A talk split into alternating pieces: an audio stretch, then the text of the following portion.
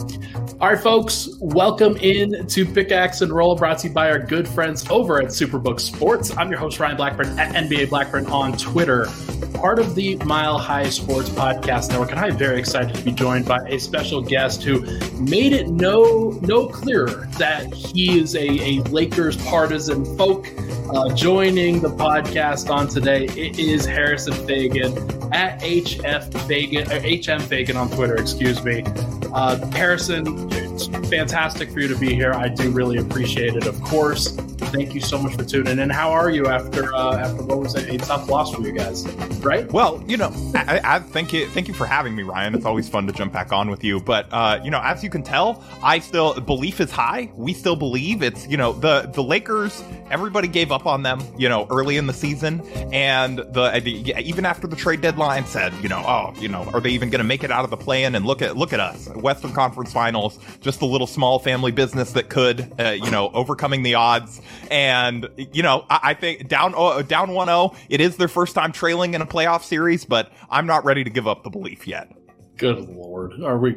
This is uh this is my my least favorite bit that comes out of Laker fandom is this this we believe. Hey, look, it's just it's a little small independent business run mm-hmm. f- family owned for years in Los mm-hmm. Angeles. You know, primary source of income for the Buss family. They they can't compete with these big market teams like Denver and Walmart you know like Walmart and yeah, you know, the Walmart owners. It's just like that. That is an unparalleled bankroll that the Lakers cannot hope to match. And so just the fact that they're here is an achievement, I think. Um, and, you know, just again, little team that could. Uh, just one all NBA player going up against the two time MVP, no one on the all defense team, just, you know, like no one getting executive of the year votes, no one getting coach of the year votes. It's just a bunch of overachievers coming together, trying to be greater than the sum of their parts. And so Wow, wow, that, that uh, I, I, I, see you have rehearsed that over several hours of podcasting. That's for sure.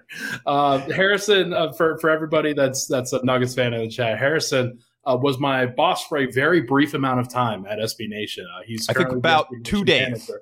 Yeah, two days, and then I told him I'm out. I'm out. Harrison Harrison took over. I'm I'm done. And uh, no, it's so it's so funny that that that that's ultimately what happened. It kind of transitioned away. It started started a whole transition, but I've now been at MHS for the better part of a year, and uh, things things are going okay. Things are things are going pretty well, but uh, do really appreciate it, of course, and, and, do really appreciate you stopping in and, and, and helping out this small business over here.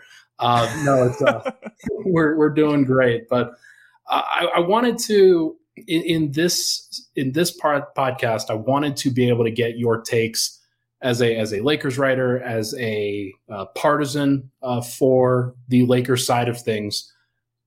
The Lakers fan base, I think, is still very confident, is still very positive about what happened last night, despite the fact that it was an L, despite the fact that they hadn't lost either of the previous two game ones when they went on the road.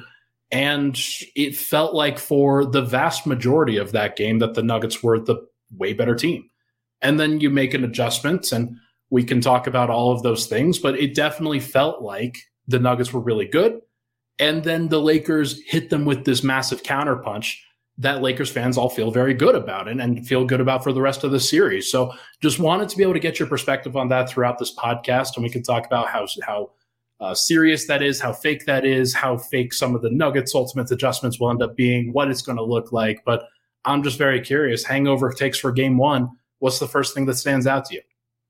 Yeah, so I, I, think the number one thing is that I, I think this is going to be a long series. Like, I, I, don't think that this is going to be some, you know, if the Lakers, I may have felt differently if the Lakers had just sort of wilted last night and just sort of, you know, wrote out, you know, the the final throws of a blow of a game that was a blowout for basically three quarters, you know, for the majority of three quarters at least. Like, they really only started to make their run in the fourth.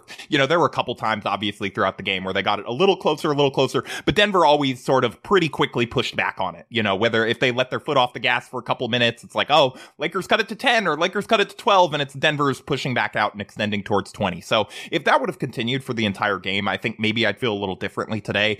I, I I'm not of the mind that because the Lakers came back that like, oh, you know, Denver moral loss Lakers have figured them out. They just ran out of time. You know, I, I think that the truth is more somewhere in the middle where these two teams are more evenly matched than I think the th- first three quarters showed. But, you know, I don't think that the Lakers are going to go on like a 20 to 2 run, you know, every single game, you know, just by putting Rui onto Jokic. I don't think that that is necessarily like a master key that unlocks, you know, all of their potential every single time. I think it's a look that they're going to go to. I think like any look that, and Denver fans, I don't need to tell this, like any look that you show uh, throw at Jokic, it's not going to work for an entire 48 minutes. But I think the Lakers have found sort of one defensive strategy that they can throw to kind of gum up the works a little bit. And now it is going to be on both teams, frankly, to adjust more because the Lakers have to figure out, okay, how do we get closer to 48 minutes of good play versus just 8 you know in uh in the last game. And for the nuggets it's okay if they're going to do this now they have the tape. They know what the lakers sent at them and they have to look at okay how do we adjust for this? How do we get aaron gordon you know either out of the dunker spot? How do we get him on the move? Is is the answer kind of bringing him up and having him be a screener? But then okay la is surely going to uh, anticipate that and they're going to be anticipating these counters and prepping for these possible counters because just like the nuggets you know, we're talking today that they've seen teams kind of throw, you know, a smaller guy on Jokic and have a rim protector sort of come in as that secondary defensive attacker. You know, just like they've seen that before, the Lakers have seen how teams adjust to this strategy before. And so they're going to have to prepare. And game two, I think is going to be fascinating on who can come out and sort of adjust and get the most natural advantages out of those counters. And so I- am I'm excited to watch it. I, I think it's going to be a really good series. I predicted Lakers in seven going in, and I, I think that regardless of whether or not you know that's a coin flip of a prediction, basically, because by virtue of going seven, that's you know you're you're saying that you think the other team could very well win the series. Um, I do think that it's going to be a long series, and I'm really curious to see how both teams continue to adjust. Yeah, going to have a lot of adjustments for sure. And, and with a team like the Lakers with LeBron James and Anthony Davis, you have a lot of flexibility there. You've got a lot of different pieces that are very smart, very intelligent, very versatile. And the Lakers have built a roster where they, they can pick and choose kind of the the elements that they'd like in order to go from game to game, which should give them some advantages throughout the series. But I think the first thing that that really popped into my head when when trying to figure out okay what what actually happened with this one is that neither Jokic or AD could actually stop the other person, and I, I do think that that impacts the Lakers more because I think the Nuggets weren't really expecting to be able to stop AD with Jokic one on one to begin with. Uh, that obviously bore out, and Denver's got to do a better job of shrinking on AD and making things more difficult for him going forward, and I think that they will. But with the Lakers, it, it was so bad for the first three quarters that in order to get back into the game, I, they had to, I think, show their first hand. They had to show their first major adjustment in this series. And usually in that situation, if it's a good adjustment, which it was, it clearly was, usually in that adjustment, it usually leads to a win. I'm not sure, like, because this one was a Nuggets win and they got to see it and they got to actually like understand what's coming. Like, I, I think that that will help them going forward. But that's at least one thing that I'm thinking about is okay, Denver was affected by AD going off. The Lakers were affected by Jokic going off, but I think the Lakers were the first team to blink and had to be the first team to blink in this one. And I do think that matters for kind of how the rest of the series is going to go. Yeah, no, I, think for sure it does. And it is one of these things where Denver can, you know, I joked about the moral loss thing earlier, but to some degree, there is an element of that where like if Denver had just won by 30 or like if the Lakers had never shown that adjustment, then Denver's going into game two. And of course, like they're expect, like every coaching staff, they're going to prep for adjustments and try and brief their team. But there is, I think, a psychological factor that we see this throughout sort of the playoffs and with, with various teams. Like if you're coming off a win, you're not necessarily uh, going to be mentally ready for that counter punch if you felt like you were pretty dominant in the previous game. And so I do think that there is a certain level of advantage for the Nuggets in that they took this punch, like you said, they came out with the win anyway. So it's not like, like, you know, where the Lakers threw this amazing adjustment and then they stole a win and now it's on Denver. They kind of get both where they get to, they got the win and they get the opportunity to be like, okay, we got punched in the mouth a little bit. We're going to have to adjust to this because this is a real threat for us. And this is something that we've seen can sort of take us off our game. But at the same time, like, the Lakers now sort of go into, I, th- I thought that honestly, the Lakers, for the most part, I think the first half was a little bit, uh, a little bit of altitude stuff. Like they clearly were not kind of, you know, you can, I'm sure you've seen this over the years as many times as anyone, but you know, you can tell when a team kind of doesn't have their legs under them right away. And that was part of it. And I think the Nuggets just frankly came out and kicked their ass to start that game. And yeah. we're clearly more up for it than the Lakers were. And it's not like they had some massive rest advantage. I think maybe one day. So it's not that type of thing. They just clearly, you know, they, they're there. They're in front of their home fans. They're in the Western Conference finals. They were ready to go out and take it. And I think the Lakers came into it, um, a little bit more with less of sort of that energy and execution and hunger than the Nuggets did. And that's not to, chalk all of it up to that intangible stuff. But I think that the Lakers are going to play better than they did in the first half of last night's game over the course of this series. And I think that, you know, you and I, the last time we podcasted, we talked about video games and, you know, our shared love of them. And wow. the analogy that I made earlier today on our podcast was,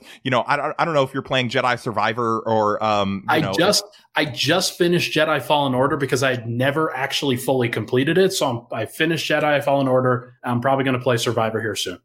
Okay, so this is going to resonate with you. In that game, there's a good amount of puzzles, and part of the puzzles mm. is like timing and doing steps in the correct order. And it's like, okay, I figured out that my with this power, I can make this kind of ball rotate here, and mm. you know this thing go here. But I, for some reason, it's not all clicking together. And so I feel like the Lakers had a lot of the puzzle answers. They just didn't necessarily, you know, kind of pull those levers in the right order. Like I think the small lineup can work. I just don't think that it can work against Denver starters. I think that it's clearly a Rui series, and so I would imagine he comes into next game and gets the start because they lost. That'll kind of give Ham the, you know, ability to go to that adjustment and not have anyone feel like they're being punished, you know, despite eh, like coming in off of game six. If they would have went to that lineup, like it would have felt, you know, I think that's a harder thing to sell in the locker room. Where if you're coming off a loss, it's like, okay, you guys had your chance. We we're going to Rui. It was clear to anyone, you know, with eyes how effective he was. So I think that some of that stuff, and then also I think game one sort of clearly showed that this is not a Vando series. I think I would look for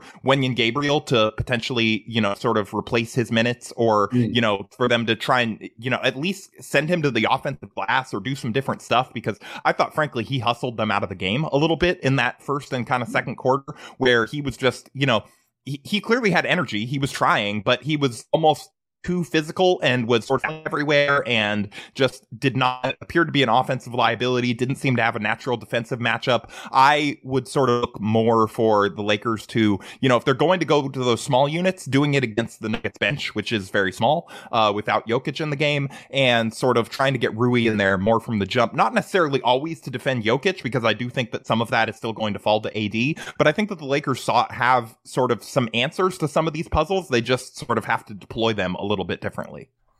One of the and I actually I, I do want to I want to save the Rui adjustment for the second segment, and we'll we'll make sure to keep people around for for some of the answers that we have on on that one. But I, I do think that in general. Uh, Bruce Brown, Rui Hachimura, those guys were both very good in, coming mm-hmm. off the bench in this game. Bruce Brown, uh, on one of those plays that you're talking about, Vando being a little bit over aggressive, uh, kind of gets out of gets out of Bruce's way, trying to pressure him full court. Bruce dusts him, gets to the rim, big dunk, uh, very very important play for Denver in that third quarter. And and it's just going to be those types of things that a guy like Bruce Brown continues to do. He's been great for Denver in, in these playoffs, and, and I think he'll be important for this series. Although although one thing that we, we saw is that neither of these teams really could stop the other, and like 132 to 1, 126 is is pretty big deal. I think that Denver will figure out some stuff with the Rui adjustment, and that's not going to like shut down their entire offense, but the shooting Probably should still not. be able to should still be able to continue unless I mean is is the Nuggets shooting or the Lakers shooting more sustainable? I think both teams had a really really strong uh, had a really really strong game one in terms of the actual shots that they were hitting. Let me just hit you with some numbers here. Lakers they shot 84% at the rim, 16 of 19.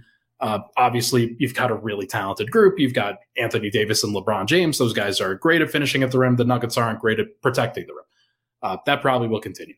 71% on corner threes. We'll, we'll see. Like maybe, maybe that will continue. Maybe it won't. Uh, 88% of the free throw line. Like AD is a very good free throw shooter. LeBron's not a great free throw shooter, and he did miss. Uh, but the other guys, uh, actually, there were only four other free throws attempted, and they're all by Reeves, who's a good free throw shooter himself. So those will probably continue. Uh, Nuggets, they shot 69% on long twos. Nice. Uh, 9 of 13 from the field, 50% on above the break threes, which is probably the biggest uh, thing if we're talking about this. I think the Lakers, one of the things I identified about the Lakers was that they give up a lot of open threes at the top of the key and then kind of above the break.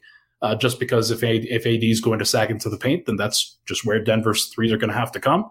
And they took them and they made them. And the 57% on the tightly contested threes, those are the ones where, yeah, like Murray hits a shot over LeBron. That wasn't actually a three. It got downgraded to a two, but like Denver shot really well. And Lakers fans were not very happy with uh, people saying, yeah, Denver can absolutely keep doing that.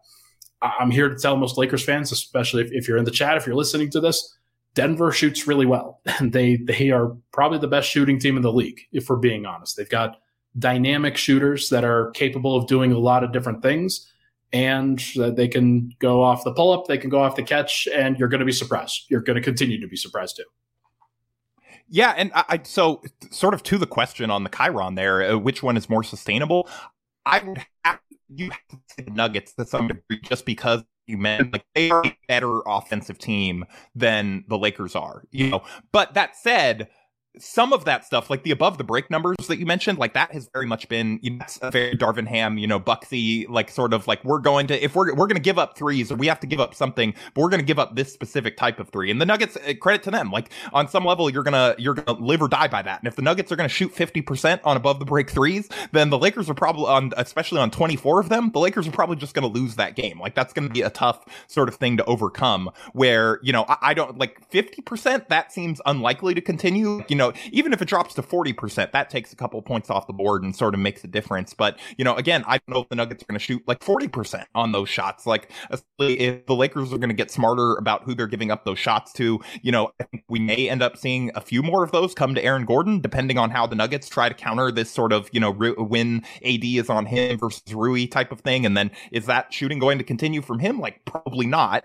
So, you know, if you're redistributing some of those shots, that the you also you shouted out Bruce Brown. I want to sort of in turn shout out the Nuggets coaching staff because they clearly watched the uh, footage of the Lakers' first two rounds, where anytime uh, you know LeBron and Rui were the front court and AD was off the floor, that he was like a heat-seeking missile going to the rim, and so was the whole Nuggets staff. And that's something that you know the Lakers. LeBron's going to have a really loud kind of chase down weak side block every so often. Rui has actually shown capable of those every so often, but for the most part, you know you're going to be able to get to the rim at will against that front court, and so that is something again where you know I would like to see some Wenyen Gabriel minutes from the Lakers, you know, just sort of to have a bigger body out there that makes, uh, you know, makes you at least think about it. And even if he's very foul prone, like makes the Nuggets earn it at the line type of thing rather than giving up a layup line where again, that's contributing to those sky high Nuggets shooting numbers where the Lakers were just, you know, yeah, if you allow a parade of layups during the minutes that AD is not in, then yeah, like the Nuggets are going to shoot really, really well. And so some of that is the Lakers have been the best defense in the playoffs until last night. I, I don't know if that's still the case after last night. They certainly allow uh, the defensive rating, I'm sure, took a hit. Uh, I have not looked at it today, but um, I don't know if it's best in the playoffs anymore. But they were until that point, and I would expect them to have some answers. But I also would expect them to probably, you know, on some of those three point attempts, probably shoot a little worse. Although, again, that's not the majority of their offense, and I do think that last night showed that they can attack Jokic, they can attack the Nuggets around the rim, and that is going to be something that's fruitful for them. So, can they eliminate some of those threes for Denver and sort of keep this thing a little closer and tilt the math game more their way? Like I, that's sort of what I would expect to see. We will just have to play that by ear. I, I know that that's it's these are all the adjustments that the Nuggets are going to have to go through, that the Lakers are going to have to go through, and there's going to be a lot to it. It's just just how this is. It's I, I didn't say that this was going to be a, a, long series, but kind of regretting. Well, that that's just because you're a hater. It's, yeah, know, just a just, hater. Hate just small that's, business. That's who I am. It's uh, that's what I do. So it's uh, it's always fun. It's always fun because you, you can't have you can't have takes on, on, on the on the the old Tweety bird anymore. So, but it is what it is. Uh, tell you what though, let's take a break. When we come back, we're going to get into uh, just some other questions on strict adjustments for Game Two for both teams, including uh, is is the Lakers starting lineup actually going to change or not? We will see. But first, everybody, this podcast, as you know, is brought to you by our good friends over at Superbook Sports. Bring that big bet energy this summer with Superbook. They are the most trusted name in sports betting. And right now, use promo code Mile High to score up to $250 with their first bet bonus. Win or lose, they will match your first bet up to $250 with promo code Mile High. Simply visit superbook.com for terms and conditions or download the Superbook Colorado app in the app stores. Enter the promo code Mile High and you'll get 250 bucks courtesy of Mile High Sports and Superbook Sports. Gambling problem? Call 1 800 522 4700. We'll be right back on Pickaxe and Roll.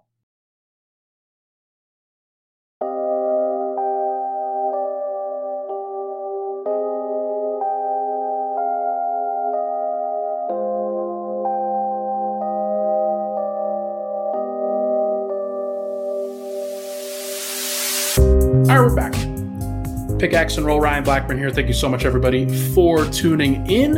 Appreciate all the love and support on the podcast, folks. If you can, drop a like on the show. Uh, trying to grow the YouTube program over here at Mile High Sports. I got some good things going on, and we've got some some stellar backgrounds going into this thing. If, if we have more guests on, the We Believe Lakers. Those are those are some words that I'm. Uh, I hope I never have to utter in a couple weeks. That would be that would be great. that would be great. Uh, but of course, I'm joined here by Harrison Faigen, who uh, it's very strong uh, with the Lakers. He he understands everything that that goes on and written for Silver Screen and Roll for years. You also do a podcast with uh, with Anthony Irwin, correct? Yes, yeah. We uh, the Lakers Lounge over on uh, over on Blue Wire. So if you guys are if you're looking for a Lakers podcast, that's the one. I'm sure that you'll love listening to Harrison and you'll hate listening to Anthony. That's that's probably what's going to happen if we're being honest. But uh, yeah, no, you know, no. honestly, that that's generally what I tell people. So yeah, I, I think that's fair. Anthony is uh, he's not making friends with with uh, Nuggets folks right now. let me let me tell you. You, you know what's funny? He doesn't really make friends with anyone. Lakers fans get mad at him for being too negative, and then other fans get mad at him for you know it, some of his takes on there. He's he's an irritant. You know he he is a little bit. You know it, it's He's like the Draymond Green of podcast. Well, that's probably a bad comparison, but now, um, now it's a bad example because he, he actually yeah. Well, because really Dray- I guess Draymond Green is the Draymond Green of podcasting. Mm, so I don't know. Yeah. Maybe he's like the he's the Dennis Schroeder. You know, moderately oh, yeah. successful, um, uh, that kind of moderately successful, irritating. You know, flopping a lot. Yeah, I think I think that works. I love it. Uh, no, uh, you guys make sure make sure to check out Lakers Lounge with Harrison and Anthony. Those guys do great, great work. All right, let's talk adjustments for game two. Uh, for both teams here, I, have got four questions that I really wanted to base this off of, but we can go any direction that you want to. Uh, first one, we, have already covered. Let, us get into the Rui Hachimura discussion just a little bit here, just because I think that he's going to start. I think that he will probably not guard Jokic immediately, but there will be plenty of times where they switch different actions, where they uh, do what they can to provide a little bit more size, even if it's just against somebody like Michael Porter Jr., like making sure that they have a guy who can match up size wise with him. I'm surprised that Denver didn't go to Michael Porter a little bit more down the stretch, just because uh, he was he was kicking ass in, in, a lot of that time. So I I can't imagine they will like both teams will try to adjust to that, but having Rui out there at least provides a little bit more size, athleticism, and interior defense. And so if they want to go to the Rui guards Jokic, AD guards AG, like that's that's perfectly reasonable for them. Yeah, and so uh, you know what's funny was coming into sort of yesterday's game and sort of watching the Nuggets, you know, go up against the Lakers. We're finally seeing this matchup. You know, the the thing that struck me was, and I don't know if this is just because KCP is on the team, but like it reminded me size wise, inter- uh, a little bit of, especially against the smaller Lakers starting lineup of you know the the 2020 uh, you know bubble Lakers that Nuggets fans know and love, where you know it's this yeah, just like it, it, the the Nuggets are the were the ones all of a sudden that were the bigger, stronger, faster. Yeah, I, it, it's it's funny. Uh, we called that those Lakers like the bigger, stronger, faster Lakers. It's weird to say faster about a team with Jokic on it, but I think it still works. Like he still, I, you know, honestly, he gets the ball moving down the floor. Like he he's He's the only player in NBA history to ever be deceptively quick, like actually deceptively quick, you know? Um, and, uh, so I think, I think it works. And, you know, obviously, it, like, Gordon's a little smaller than AD at the four or whatever, but the, they still had size advantages basically at every single position. And we're shooting over the Lakers lineup like they were, you know, folding chairs in a draft workout in BG on Leon. And so, like, I, I think it's, you know, you're gonna have, I think if you're the Lakers, the Rui adjustment, sort of like what you're talking about, it just gets a little more size the floor to contest those shots a little bit more, to you know just make the Nuggets think about it a little bit more often than they really had to uh, early on against that Lakers lineup. And so I, I, do expect him to start. I think it will probably be for Dennis, although you know I, I guess maybe there's a chance that it's D'Lo, but that seems unlikely to me. Just you know you had the report from Dave McMenamin, the Lakers don't really view that as sort of a realistic demotion, at least right now, where they think that they may lose him. And that's sort of some of the similar phrasing that we heard last year about like, why isn't Russell Westbrook coming off the bench? It's like, well, we think, you know, we're going to lose him, which is usually code for like he's going to stop trying if uh, that happens. And so, you know, I don't see how the Lakers are running into the same problem with another guy named Russell, but I guess that's where we're at. And so, and again, like I, I think D'Lo will play better than he did in Game One. Like he he's been a guy that has been up and down the whole playoffs. You know, it may take until they get back to Los Angeles. He's generally played better in the friendly confines of the crypt. Um, but like he is a guy that is up and down. He's somewhere between sort of a 16 and 82 game player. He's not a complete sort of regular season merchant where like he just can't do any like your Malik Beasley's or whatever whatever, where it's like that guy unplayable in the playoffs, get him off the floor. Um, but like he is not someone that's going to be there for you in all 16, you know, wins or whatever it may be. And so I think I think it's fine to keep starting him. I think it is going to be Rui for Dennis, and I think you see Dennis come in and try to sort of wreak havoc as like a change of pace off the bench. You know, still getting into some of those like Murray plus bench units where he's trying to kind of harass him and pester him around there. But that's sort of uh, I'm sort of with you, and what I would expect to see is not necessarily like okay, Rui, you're you're defending Jokic for how many minutes a game he averages 38, you know, whatever in the playoffs, somewhere around there. But like, all right, you're on him all 38. Like, I, I don't think that's the answer either, but I do think that it'll be sort of like a change of pace, like him and AD maybe switching a little bit, uh, just sort of, you know, keep him guessing. No, don't make him comfortable. That's sort of what you have to do. Yeah, I think uh, just we'll just go back to that one here real quick. Uh, I think that one of the things that Denver may try in those situations is sliding MPJ to the four taking out Aaron Gordon altogether and just going with Porter and, and other shooters as, are surrounding the Murray Jokic pick and roll. Or they keep AG on the floor because they feel like they have to, if they're going to guard LeBron in that situation, then they've got to do it. Uh, and and then they will go go that other direction. Uh, one of the one of the lineups that stood out to me last night. Uh, one of the reasons why the Lakers came back was Denver went to Murray, Bruce Brown, Christian Braun, Jeff Green, Nikola Jokic. So they're three bench guys with Murray and Jokic. And it's just not a lot of spacing. And that was right when LeBron James came off the floor and they had Rui at the four and AD at the five. And they didn't fully like get into that adjustment where where they were actually having Rui guard, but it allowed them to sag off a little bit. And, and Jokic was still doing some crazy things, but that that lineup actually sucked for for Denver. It wasn't it wasn't good, and it actually gave up a run. So it would not surprise me if the Nuggets decide to slide Michael Porter down, make sure that he is, is spacing the floor in that situation. If you don't give AD a guy that he can really roam off of, then it's a little bit different. And, I think that Denver will probably try to go that direction.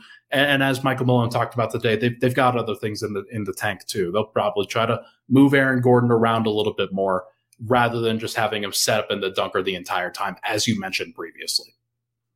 Yeah, and like you know that he can probably do. We saw the Lakers do this some with Vando in uh, like sort of a similar situation where it's like okay, there there's this four out there that teams aren't really respecting, where they send him to the offensive glass more, and Aaron Gordon is more than capable of sort of doing that and trying to take advantage of that uh, uh, you know thing. So I, I would expect when he's on the floor to see a little bit more of that and a little bit more active. Like, hey, I'm just going to try and use this. Ins- I I was talking to Anthony earlier today on our podcast. He's one of the few guys that you've ever been able to compare athletically to LeBron, where yeah, and like have it not be an instead. Like he's uh, one of the most athletic, you know, guys in NBA history, and so you know, I think sending him to the boards, he's strong. You know, trying to get those long arms out there. Like I'm going to either tip this out or tip it back up on the rim or do something to kind of make myself a little bit more of a problem because as we've seen with the Lakers, they have had issues boxing out when AD's man when he rotates off of that guy. That has been something that has been fruitful for opponents of them, like at points. You know, again, the Lakers have won that math game more often than not, just because AD coming over as a secondary guy is usually just so problematic for teams where they're trying to figure it out that they can't take advantage of it enough. But it is something where you know it, they the Nuggets would get a couple buckets off of that probably. You know, and then I, I actually the the taking him off floor straight up and just sort of going MPJ like you know four out around Jokic is an interesting one because like you said like that sort of you know that nullifies that adjustment where you can't, you know, have AD just completely abandon Michael Porter Jr. And so does he have to go back onto Jokic? And then does that sort of, you know, hurt the utility of going to that lineup and having Rui out there more? Like, I don't know. And that's something that the Lakers are going to have to figure out and uh, for sure. Yeah, well, well, there's there's plenty of, of things that'll that'll go back and forth between these two teams. Like if you take off Aaron Gordon, then what does that do to defending LeBron James? And now LeBron was consistently getting hunted by LeBron, and I'll get to that in just a little bit. But going back to D'Angelo Russell here, uh, he's a guy that like Denver. Denver made it no no mistake about it that they were trying to play D'Angelo Russell off the floor in Game One. Like that's that was and, we're, and, we're, and we're very proud of themselves for doing so. I will say it is the first time that I can. I don't know if you you've you've covered the NBA for quite a while now. I can't recall a coach talking about an opposing player and playing them off the floor and like questioning whether or not they can play in this series openly in the media as often as Michael Malone has over the last 24 hours. Like it's definitely a, a uh, you know, Phil Jackson esque attempt at like, I'm going to see if I can get this guy to say F you and then I'm going to take like 20 shots and try and prove this dumbass you know, Mike Malone. Oh. Sorry, Michael. Michael yeah. Malone. Wrong. Hey, that's um, that's right. That's right. Don't you don't you get yeah. it twisted now? But uh, no, I think I, I, I I said like if the Lakers if the Lakers lose game two, I'm going to start tweeting out his quotes as Mikey Malone and just see like you know if I can if I can get in his head if that could be like my D'Lo like sort of adjustment. Like I don't. That's amazing. Uh, Let, us no. see Mikey Malone, you know, run these lineups at crypto, you know? Miguel Malone. Uh, that would be. could, he's Miguel Malone in Los Angeles. Yeah. That's, that's fine. Uh, no, I think uh, that's going to be fascinating. I, I, do think it's kind of goading D'Angelo Russell a little bit. Like he, he's definitely hearing all of that. The Lakers are definitely hearing all that. They're going to try to keep D'Angelo in the series as much as they can, and they're, they're going to try to set him up. And whether he can do that on the road or not remains to be seen. Like that's we're just going to have to figure that out. He's he's had moments in the past where he's folded, like, notably for the for the Minnesota Timberwolves. The last time he played Denver, right before uh, he was traded to the Lakers, famously he got ejected. Like that was his last moment as a Minnesota Timberwolf. Was in a I did not game. realize that. That's very. It was funny. in a Nuggets game in Ball Arena, like where he was talking mess to to a variety of people and got ejected in the third quarter with the Timberwolves down 35. Like that's uh that's that's not great. That's not not I, I, I was just convinced like initially I'm like did did he like spit in Michael uh, in Michael Malone's coffee during a pre-draft interview? Like what did he do that is making Michael Malone like this proud of like yeah we got D'Angelo Russell out of there. I thought we played him off the floor guys. That guy sucks. I've always said fraud. Well um, it's, it's, one of those yeah. things that like if if you are if you are the Lakers how many guys can you really trust in the Western Conference Finals is is a big question where yeah I think for you sure. can trust Rui I think you can trust LeBron and AD of course and I think you can trust Austin Reaves but you start Agreed. taking some guys off the box. Like if, if Dennis Schroeder can't hit threes, I think the Nuggets are going to dare him. He made he made two of two in this last game, but if he if he misses them in the games going forward, then it changes a lot of things, and it changes a lot for for all the for the entire rotation. So if you take take guys off the box a little bit, then that's a that is an important step to making the Lakers a little bit more guardable and a little bit more beatable. But uh, we'll we'll just have to see. Uh, on the on the other end of the floor, though, uh, well, Nuggets, can I just add on D'Lo really quick? Oh, yeah. Like he's sure. someone that has basically been a barometer for the Lakers' success during the playoffs. Like not necessarily where he has to go off for them to win or something. They're not that reliant on him, but he is such a luxury that like when he does go off and he does have a big scoring night, the Lakers have basically been unbeatable. You know, like when his shot is on, because he's just not a guy that opponents are going to send their, you know, with all due respect to KCP, you know, like he actually might be the Nuggets' best defender, maybe, or he's, he's up the, He's the best guard defender, probably. Yeah. But, I mean, yeah. and so like they're putting him on Russell, so that is going to make Russell's life a little bit more uh, difficult than it has been in past series, where he's been able to take advantage of sort of you know your Tyus Jones, your your Ja Morant's, your your uh, your Steph Curry's, at least making him work, you know Klay Thompson type of thing, and so like that's going to make Russell's life a little bit more uh, harder. But I think that one of the things uh, we're talking about adjustments, like I think the Lakers are going to continue to really uh, emphasize hitting the like let's let's get Jokic's man out here, let's make him work defensively Let's do the same thing that we did to Steph last round, where we, you know maybe we're not going to score every single time, but we're going to make him work. And so I think Russell can be a part of that strategy uh, potentially, where you know they're having his, uh, they're having, uh, you know, he's calling Jokic's guy out and trying to make him work and set up some of those little mid rangers that he loves, and you know get himself in a rhythm a little bit, or at least make Jokic, you know, shuffle his feet, tire himself out defensively a little bit more, and try and get him fatigued because that is something that the Lakers, you know, they did it to Ja in the first round. They did it to Steph last round. Jokic is obviously big, and so it's a little bit different, but I do expect them to sort of, you know, try and make him work a little bit more. And I think that, you know, guys like Russell, guys like Dennis are going to be a part of that strategy, I would imagine. No doubt. No doubt. And, and, and like, I completely agree. I just don't, I don't think that Jokic worked that hard on the defensive end last game. And I don't think so either. Yeah, I, I, I and think, I would expect them to spam that button a little bit more.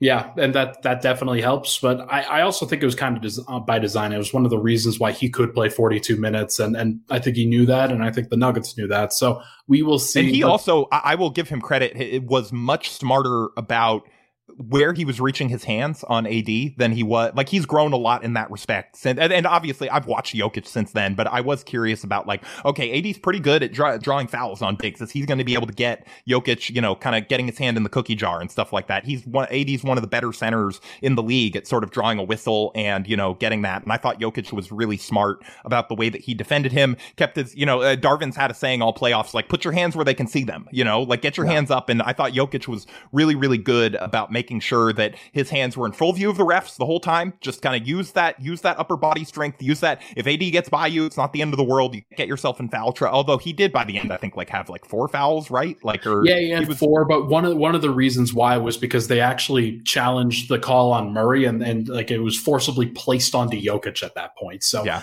yeah. I, if if that had been Although Murray. that ended up being good because Murray would have fouled out by the yeah. end because I think he finished with five. So it ended up being five. a smart challenge. But yeah, like I would expect the Lakers to try and spam the foul trouble button a little bit more uh, and the fatigue okay. button a little bit more. we we love that over here. We love hearing that about the uh, the old foul drawers. hey, I'm just saying they draw a lot of fouls. They have a lot of guys who are very good at it. It's not, you know, it's not. I, I know everybody like, you know, I know no uh, other fan of any other team wants to hear this. Austin Reaves is a good as good at drawing fouls. Like he's good that at drawing dude, contact. It's not just flopping.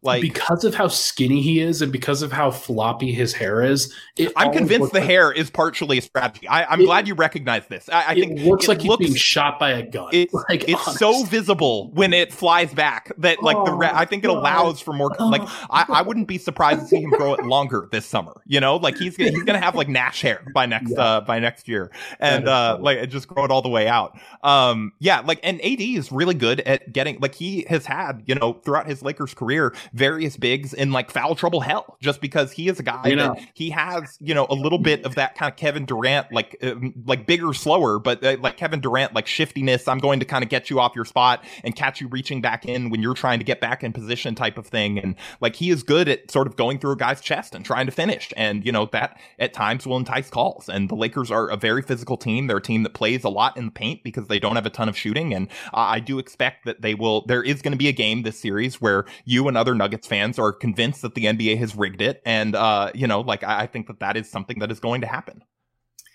It'll be a Tony Brothers game. I, I have, I have pretty, uh, I have a pretty. I love that every fan base has their rep. do you guys, do you guys have beef with Scott Foster? Tony, is that for Tony's Lakers fans? Eric Lewis, um, who yeah. who they they uh, hate. Which you know, look, there were a lot of pictures that came out after that. I don't know how much closely you followed this, the LeBron game in Boston, where like very clearly he was fouled, like on yeah, a final yeah, yeah. go ahead attempt, and the refs had the sleepless nights tweet and whatever. And you know, Lakers fans during that time, some of the reasons that the refs may have had sleepless nights is that Lakers fans had dug up like photos of Eric Lewis's family all in Celtics jerseys, like they're big Boston fans. Um, and again, I'm not condoning that sort of behavior, but I understand why Lakers fans are worried about like that ref specifically. Um, Tony Brothers has ejected Jokic three times, bro. Love it. Let's go. He, Get in line. he's yeah. I he's he's Joey. He's uh like he's the Joey Crawford to Jokic's Tim Duncan. That's that's great. Honestly, like we're we're gonna we're gonna see what happens. Get him on game two. I need it. Let's go. It's it's gonna happen. I I I am already resigned to my fate. Um. All right. Hey, I, I want him thrown out in the in the first quarter. You know. Sick. I just want to see the reactions. it will be uh like it'll, it'll be hell. That's for sure. These yeah. Great ratings. Although it, it is funny that we, we haven't heard a ratings tweet yet from uh, from the NBA after this one. So we'll uh, we'll we'll see what happens. Is maybe, Jokic's maybe... success bad for the NBA? I think a, a, lot of people are asking this question. Next you know? on first take. Um, all right, let's take a break. When we come back, we'll get some more adjustments, and then I'll, I'll ask you whether whether Game One affected your view of the series or not. But first, everybody, uh, Mile High Sports has been doing great work uh, over the course of these last few years, over this course of, of several years, and doing amazing things consistently. It is a great time to be a Denver sports fan, and the coverage here at Mile High Sports has never been better. As you guys know, I'm doing okay on the Denver Nuggets side of things. You're here, obviously, and I, and I appreciate you. Uh, we have a wide range of reporters and podcasters, though, that are covering the other pro and college teams across the front range. Make sure to check out Cody Roark on the Broncos beat. Drew Creasman covering the Rockies and Aarif Dean, although he is now covered in covering the the newly defeated Colorado Avalanche in the playoffs. That's unfortunate. Uh, that's that's uh, like we've got we've got other guys that, that you can definitely uh, step to it and, and be interested in for sure. Also, one of the other guys, Zach Segars, is covering the CU Buffs, and, and if you're if you're following the CU Buffs at all, uh, Deion Sanders has been a major change over at that program. So make sure to go check it out. All of your local Colorado sports coverage is available at milehighsports.com and across social media at Mile High Sports. Plus, be sure to check out the latest issue of the MHS magazine. Every team, every day. This is Mile High. We'll be right back on Pickaxe and Roll.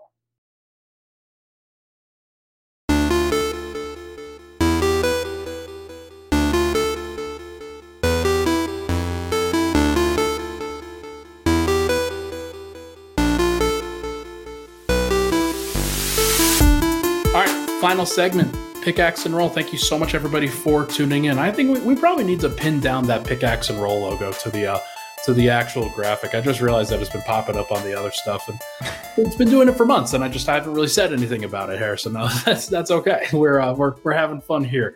Uh, joined by harrison wind obviously. Uh, oh no, hey, look, that's a Freudian slip. That's hmm. okay. Mm. I will. I'll take it. Like it's not often that there's two Harrisons covering a series, so yeah. I, am I'm, I'm glad that we are getting the Harrison Bowl uh, once again as a repeat of 20. Although it was the true Harrison Bowl in 2020 when we also had Harrison Sanford of the Inside the Green Room podcast. Mm. Uh, you know, cover, that might have been the first playoff series ever covered by three guys named Harrison. That's uh, that's that's per per SB Nation stats and info. You know, you guys have to have the Harrison off uh, at at some point, or the Harris off at, at some point. That's a, no. Uh, we actually have decided we are meeting in Temecula to fight to see who mm. is going to be the one true Harrison uh, when he is out here for the one Harrison to rule them all. Yeah, if he's out, I don't know if he's actually coming. I, I haven't talked to I haven't talked to Wind in a little while. Oh but. my gosh, no, uh, big fan, big fan of Harrison. He's uh he's doing great work for DNVR as Thank always. You, that's nice to be. Oh, uh, no, it's all it's all good. We're uh, we're having. Great stuff. Uh, Harrison Faigen, of course, is, is, here with us covering the Los Angeles Lakers and, and helping me out on pickaxe and roll. Uh, back to adjustments. Uh, this one, Denver avoiding screens against LeBron James. He he hunted Jamal Murray consistently, like from from the get go, basically. But especially in that second half, they making that run, trying to whether it's in the pick and roll, whether it's in the post, he was trying to get Jamal switched onto him to create advantages for the team and definitely did.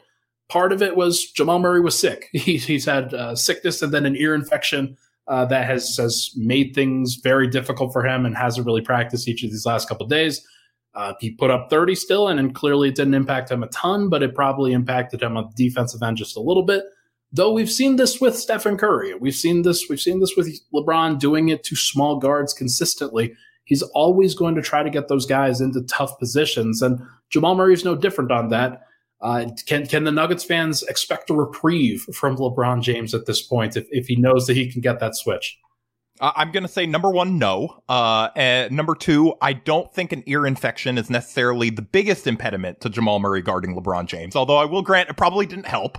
Um, you know, apparently it was uh, really painful. Apparently he was feeling a lot. No, no, no. Yeah, I'm not yeah. trying to make light of it at all. I'm just saying, like, I don't yeah. think, like, even Jamal Murray, uh, fully free of any illness, uh, you know, I- am not sure is necessarily the defensive answer on LeBron. Although I did think it was, uh, there was one point, you know, sort of in the third, it was either like late third or early fourth, where the Nuggets a couple times came out with Murray just on LeBron, just like avoided the switching, like whatever. And I, I almost feel like it threw him off a little bit. It was like yeah. sort of the, it was the primary defender version of just like leaving a guy wide open. He's like, wait a second, what? Like he's on me to start? Like it, yeah. and I thought it kind of like gummed up the works a little bit where he was almost like, okay, wait, what do we do now? Like I don't, where uh, I thought I was going to have to run him through screens and and so I, I expect sort of that to be uh you know them to expect that sort of trick, but I thought that was a smart little thing to just sort of you know like hey we're he's going to end up on you anyway. Let's just like start out the possession and defend straight up everywhere else and see what happens um and and see if this throws you off a little bit. And I thought it worked uh, you know to some degree.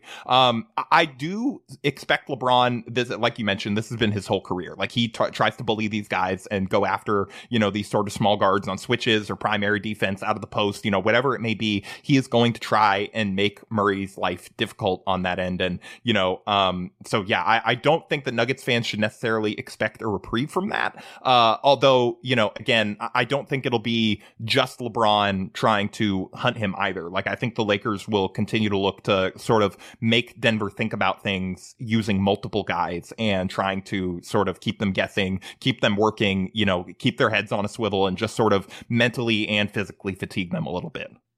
Sidebar: I just saw some people mentioning Jimmy Butler in the chat. The, the Miami Heat are probably going to win Game One here. They're up by eight with less than thirty seconds remaining. Unbelievable. And uh, Jayson Tatum turns the ball over three times in the final three minutes, including on two travels two traveling calls, which is at just... this point, like it's they just have to be terrified of Jimmy Butler, right? Like oh he oh just God. he's like the boogeyman for them. It's unbelievable. like he has risen from like from literally like the NBA version of the dead to like come to the Eastern Conference Finals, and they lost a play-in game. Like.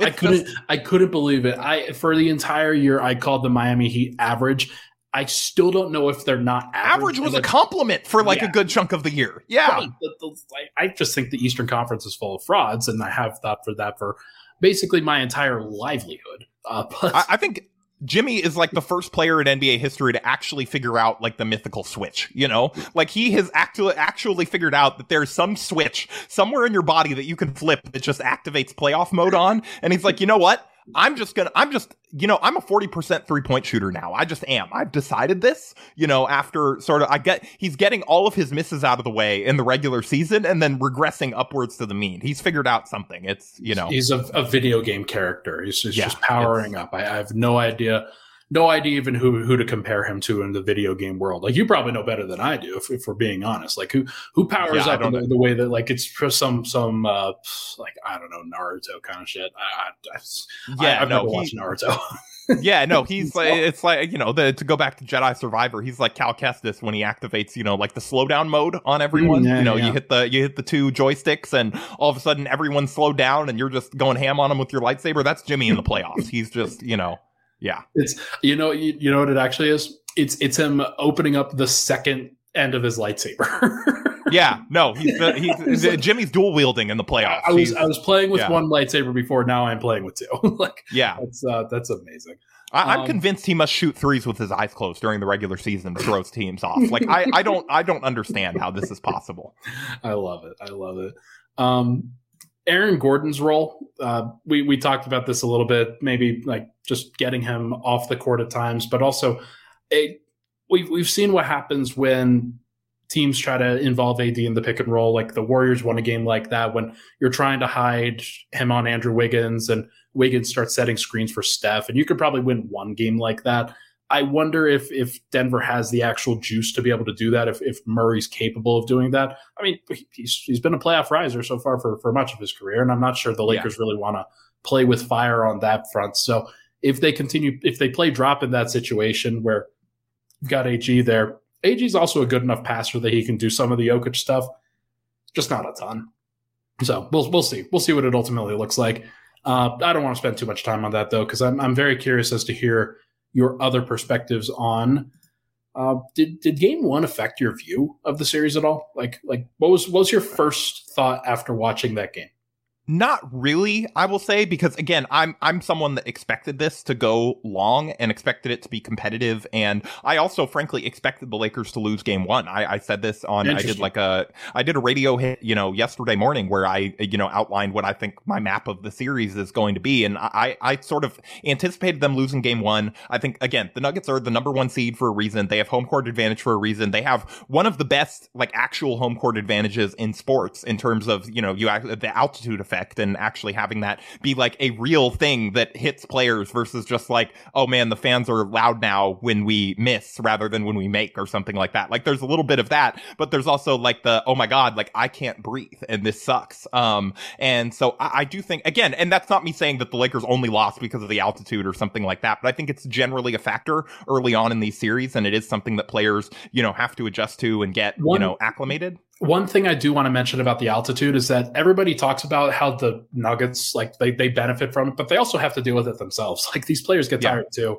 Now they, they might be a little bit more accustomed to it than, than some of these other teams, but it's not like the Nuggets have had that much longer in the altitude than the Lakers have at, at this point of the series. And when they and, go and back and but like there's a mental forth. acclimation there, I think too. Yeah. That like, you know, you're used to getting hit with that wall a little bit. Uh, yeah, you know, true. versus like it is like like, oh my God, like I'm not as fast as I was, or why am I breathing so heavily or whatever. like I think there is like a mental, you know, a little bit that's uh, you know, uh, over dramatic, but like there is a little bit of that. And, you know, again, like the Nuggets were going to come out and try and show why they are, you know, the number one team in the Western Conference, why, you know, Jokic should have won the third MVP, whatever they're trying to prove, why they are should be the title favorite, whatever whatever it is that they feel like they are trying to prove and, you know, uh, emphasize, like they were going to come out and I think like, you know, like gangbusters in game one. And I sort of expected that. And I think the Lakers, you know, I, think they should have a solid chance to steal game two. But at the same time, if they go all out, th- this is a team whose energy has been up and down, you know, throughout the playoffs. And like, frankly, I didn't even think that we got, like, obviously LeBron was hunting Murray a little bit. Last night to me was not fully engaged LeBron. Um, you know, he settled for jumpers a lot, uh, you know, early on. And that to me is sort of, he also was not, certainly not, uh, fully engaged defensively in that first half, maybe a little bit more in the second half, nor do I expect him to be fully engaged for, you know, however his entire minutes load, you know, at age 38. Like that's just not something that's realistic to expect. And it's not something he's going to do. And so there is going to be a degree if he's going to pick his spots throughout the series. And I think that like if they do go all out to try and steal game two and tie this thing back up at 1-1, then I don't think that they're necessarily going to be able to hold serve on their home court like they have so far throughout uh, this series. Like this is a team that again, like energy level, execution level, they're very up and down because they're so reliant on these two guys that are both sort of battling injuries and both sort of battling, you know, different issues. AD still has that foot thing that he's playing through. LeBron has, you know, the the German LeBron of feet doctors, uh, whatever, told him it was the only one that told him he didn't need surgery. Like they're both playing through stuff, and so their activity and ability to go and go all out has been up and down throughout the playoffs. And so I think that you know they're they I think they're going to play better in game two than they did start game one. I think they potentially steal that one. Even if they don't, you know, maybe they're able to sort of, you know, capture some home court advantage and tie this thing up. And maybe they're not. Maybe I'm giving them too much credit and maybe they actually aren't as good as I think they are. But I think that this team is better defensively than they showed last night. I think that they have some more offensive things and some more tools in the tool bag that they can go to. And I also think that one thing that I keep an eye out for is to that point of LeBron's sort of defensive engagement and effort level, the one area where he still locks in pretty much 100% of the time is post up defense. And because it's like, okay, no one's going to notice if I get back cut 17 times. Like, no one's going to notice as long as I sort of wave my hand and I yell at someone or I'm quarterbacking the defense on the back line. Like, nobody's going to notice that, like, I just gave up like six layups this game to, you know, Bruce Brown or whoever it may be, like back cutting me because I just was sort of standing up and hoping AD would get the rebound. And then I can sprint. I got, you know, X amount of sprints left in my legs per game. And I'm going to see it. So at that point, I'm going to run, not going to use that on defense. But you know, LeBron is still incredibly strong. Um, one of the strongest, like, you know, players in terms of just proportional strength that I think we've seen in NBA history. And so I, I would actually look for, I, I think we're going to see him on Jokic at some points of the series to both engage his defense because that is a matchup that he will take personally and not just sort of like, he's not going to let Jokic just back him down. Jokic may back him down anyway because he's incredibly strong, but I do think that we're going to see, you know, in order to sort of get the most engaged version of LeBron, like that would be one of the things that I would look for potentially if, you know, if the Nuggets take Aaron Gordon off the floor and they're trying to, you know, sort of in an effort to like maybe make the Rui matchup not as advantageous and the Lakers go a little smaller, I would look for some segments of the game where LeBron is on Jokic to sort of fully engage him and, you know, allow AD to sort of continue to p- fulfill that roamer, uh, defensive secondary help that he's so much more devastating at. Yeah, we're, we're going to see if he can physically handle it. And you, you probably know it better than me, but I think one of the one of the moments where we knew that Jokic was for real was back in 2018, where he was guarded by LeBron James on a switch when he was back in Cleveland. And uh, he gets the switch. The Nuggets are up like 17 in the third quarter. Gets the switch, backs down, backs down LeBron, and puts up a jump jump hook over him for two. And everybody kind of knew what that moment was.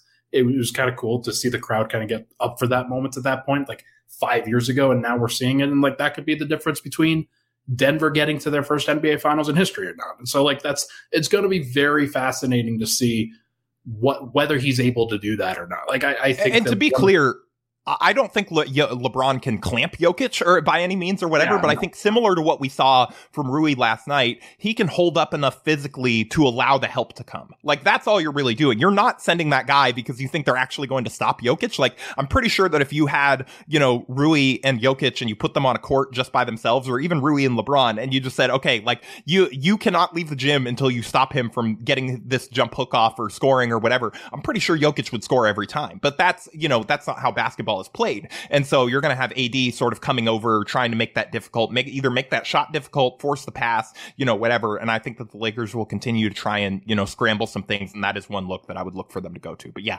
certainly not implying that LeBron is going to stop Jokic from being, he's just going to fluster him and there's no way he's getting to the basket or anything like that. Before the series, I predicted Nuggets in five because I was aggressive and because I, I thought, okay, we're gonna we're just gonna ride the wave and we're gonna we're gonna enjoy this. We're gonna have a good time with it. And I just think that the Nuggets are a better team. I, have thought that since uh, basically December that they were the best team in the league, and not the best team, the best team in the West for sure. And now that the East has fallen apart entirely, I feel pretty. I, I, think it's safe to say that based on resume, right, they certainly have the best resume in the league right now. Uh, yeah. Playoffs and uh, playoffs and everything else included. Yeah, so like you, you want to feel confident. Every every little bit of my soul that says the Lakers are a better franchise than the Nuggets historically is dragging me back down and saying, okay, things don't work out for you. Things don't work out at all and that this is this is not how this works for you Denver Nuggets fans. So we're fighting against that for sure. I decided, you know what, screw it. We're going to kill Nug Life, which is what we call it, and we're going to say, yeah, this is this is what should happen on the basketball court, in my opinion, because I think the Nuggets are a better team. Now, I think what happened in Game One.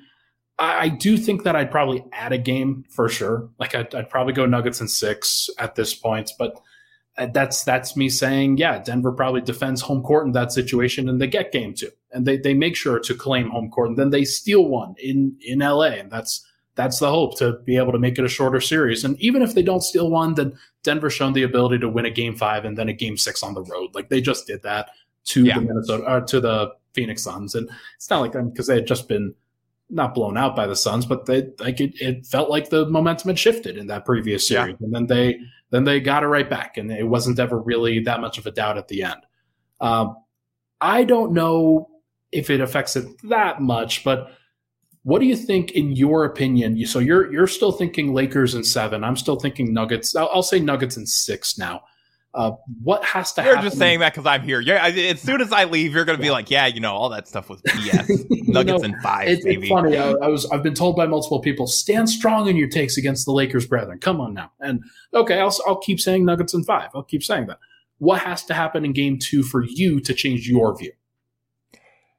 If the Nuggets blow the Lakers out in Game Two, uh, that would maybe shift it a little bit because I, although No, you know what? I'm going to say it, the Nuggets would have to win another close game in game two because at that point, it's like, okay, the Lakers have thrown two really good punches and lost both times. Like, if the, I guess if the Nuggets just blow them out in game two, then that would sort of follow the Lakers' general pattern of like, we're going to really, really lock in for one game and then, uh, and then we're going to, you know, sort of go half speed and see if we can steal this one. Like, we're not going to completely go in the tank or whatever, but this is something that they've done throughout their past two series where, you know, they go all out, try to win game one on the road, and then, uh, like, you know, rest up a little bit in game two, defend home court, take that 3-1 lead, punt game five, and then finish it off in six, you know, uh, and that has sort of been their math throughout the series. And I didn't think that they could go to that because of the altitude factor, because of the adjustment, because Denver is frankly just like a better opponent, you know, starting out a series, like you, you don't know what's going to happen there in game one. And so again, like that was all sort of what affected me to go Lakers in seven. But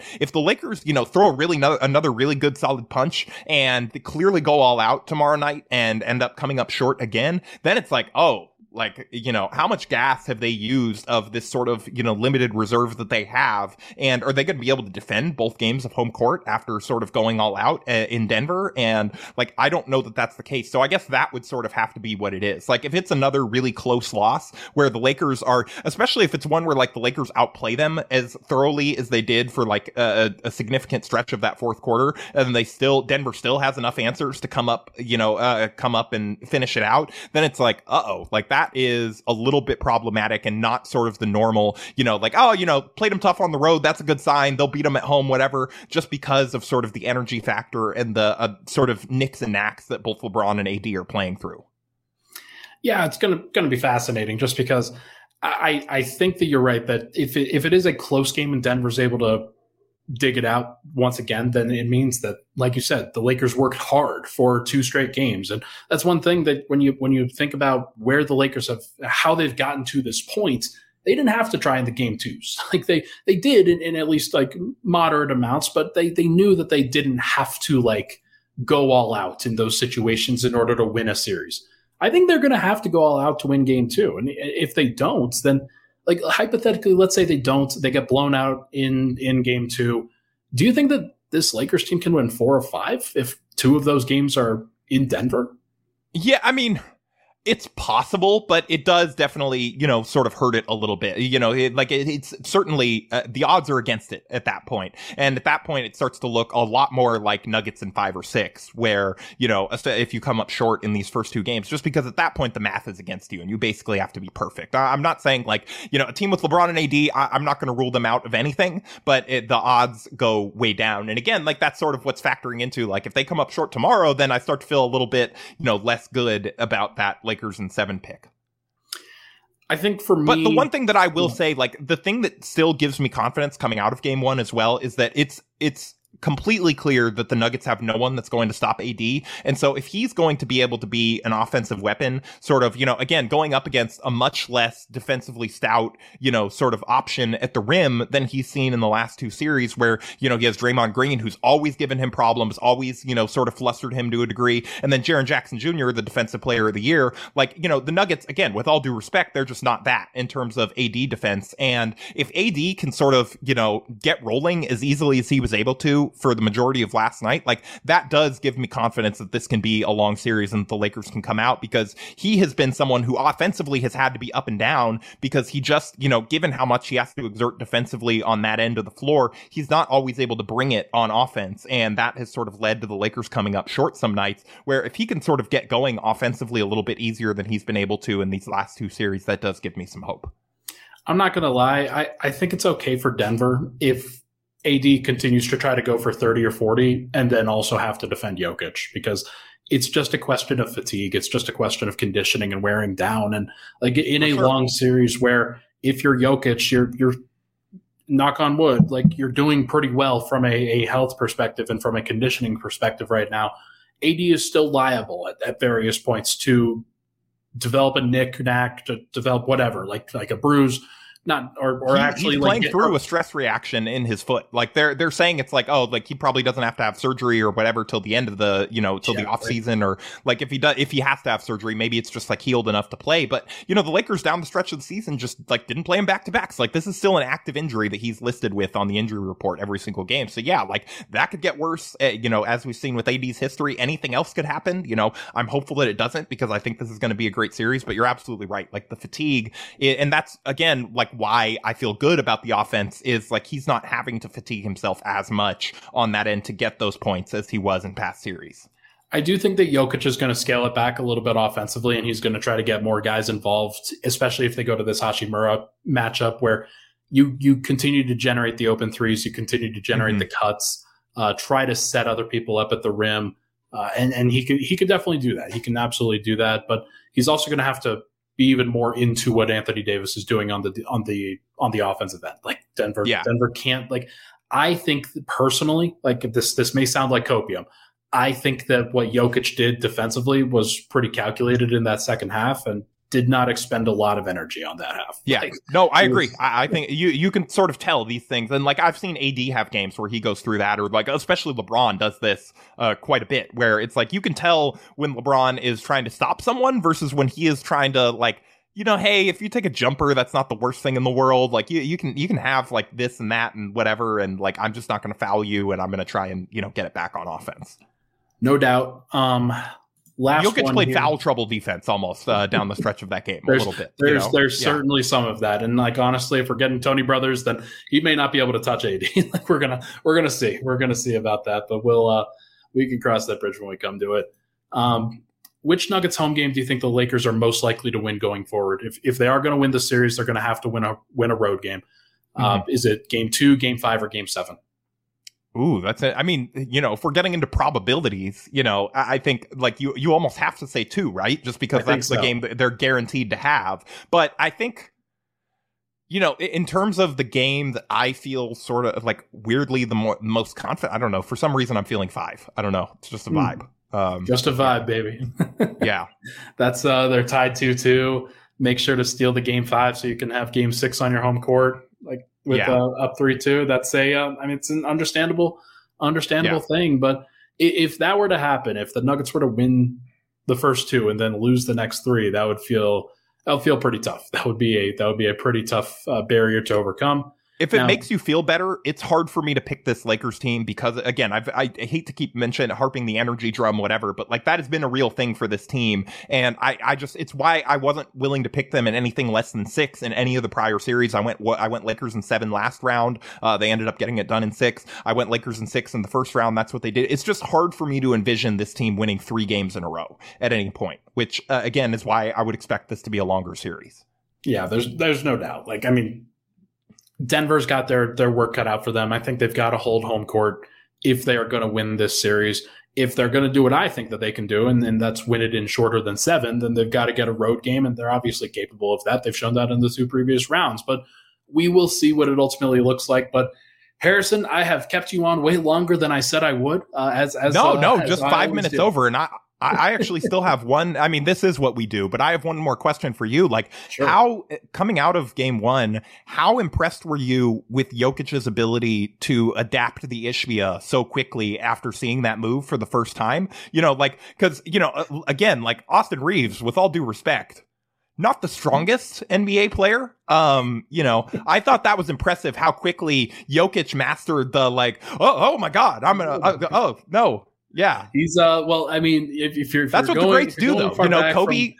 The actual Kobe went- teachers of the move, the teachers of the move, LeBron James has been teaching sessions, seminars on on that move for years to come, and, then we're uh, we've got plenty. Frankly- we've got plenty. We've saw we've seen you. We've we've saw the film. We know what happened. I thought I, I thought it was frankly disrespectful for him to do Austin Reaves' move on Austin Reaves. That was yeah, that, know, that certainly yeah. hurts. Hurt, hurts Austin Yeah. Reaves' case in that regard. But it, it's Yeah. also funny that we, we got a lot of that from uh, people that were complaining about Jokic flopping in, in the previous round, where yeah, I had to had to worry about Booker making the faces like that. That was when he makes a face in the picture, and I, that's uh, I just hate I hate flopping complaints because every single team does it. Every single team has guys that flop, except for unless it's about James Harden because that man grifted his way to like an MVP and whatever. Like that, that's the one where I think that you can complain about it because it was like the primary component of his game that allowed him to unlock everything else was the grifting. Everyone else, like I'm again, I'm so tired of every single round is like teams, fan bases accusing the other one of flopping. It's like,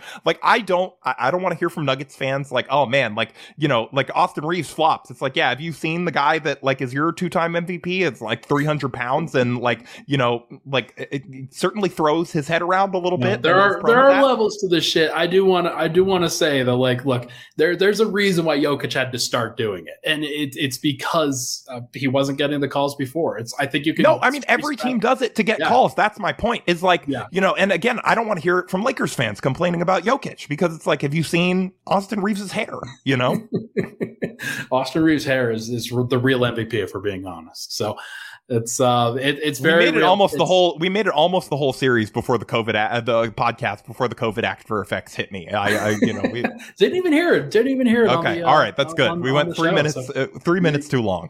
Ah, it's okay. Yeah, you're you're absolutely right about it. But look, we uh we had a good time. Uh, Harrison, thank you so much for hopping on the show. Do you have anything to plug before we head out?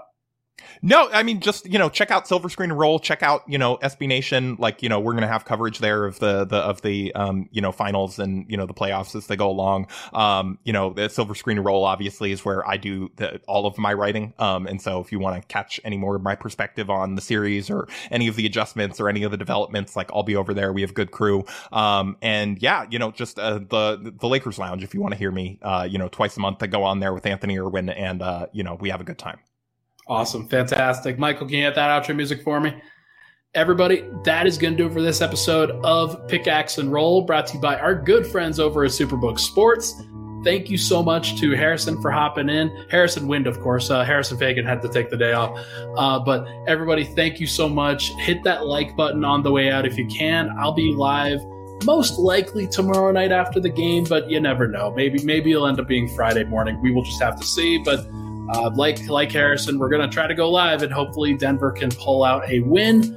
Uh, that will be a, a much better thing for my heart rate than this last game. Should be good. Hit that like button on the way out. Thank you so much for tuning in. We'll talk to you guys tomorrow.